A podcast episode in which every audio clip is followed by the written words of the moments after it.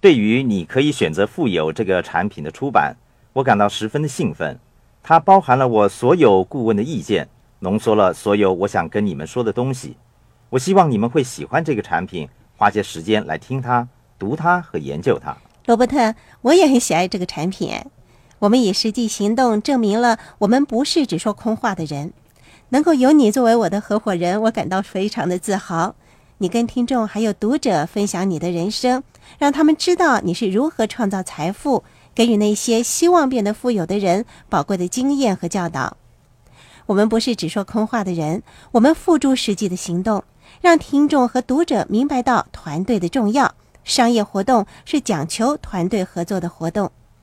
我们为了制作你可以富有这个产品，第一次邀请到所有团队成员共聚一堂，跟我们的听众和读者一同讨论和分享。那种感觉就如一口吞下多种维他命药丸一样。你知道要花多少时间才能够把所有团队成员集合在一起，让他们跟听众和读者一同分享和讨论吗？建立维克劳尼龙钱包公司的过程中，我明白到我犯下的最大错误是。我自以为是万事通，不但处理分销和生产的事务，还兼顾会计的工作，凡事亲力亲为。问题是我当时对分销、生产和会计一无所知。现在我明白到合作的重要，就是让你的合伙人发挥所长，各显所能。从前我最大的毛病是我想成为制造业者，可是我不是从事制造业的。我想成为会计师，事实上。我也不是会计师，这些都是我在多番尝试和错误当中学到的东西。事实上，我在檀香山建立的是一家尼龙钱包制造厂。你能想象那是多么可笑和荒谬的吗？如果我根本不知道如何经营制造厂，你凭什么相信我可以建立和经营一家呢？在早期的日子里，我真的有点疯狂。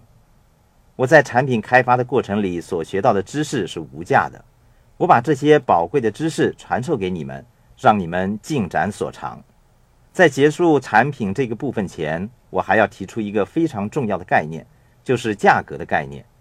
现金流一零一游戏推出之后，一般人把它与大富翁相提并论。大富翁的售价为二十九美元，对我们构成很大的压力，因为生产现金流一零一游戏的成本是三十五美元。人们说我只会支付二十九美元购买这个产品。我说，如果我以二十九美元出售这个产品，我就会破产。问题是市场上已经有一个价值二十九美元的产品，我的产品成本却是三十五美元。此外，人们认为这个游戏的难度极高。记得在测试的当天，只有沙伦一个人能够逃出老鼠赛跑，证明了这是一个高难度的游戏。我们以价格来测定这个产品在市场上的位置，即使我们把产品定价为五十九美元，人们还是认为它过于昂贵，因为二十九美元在一般人的心中是标准的定价。既然如此，我说我们就给它定价为一百九十五美元吧，让它成为世界上最昂贵的纸板游戏。那个时候，当人们看到它的价钱时，总是说：“嘿，这个产品真昂贵。”这是一个合理的制定价格模式。我曾经参加一个市场营销的研讨会，我细心聆听导师的话。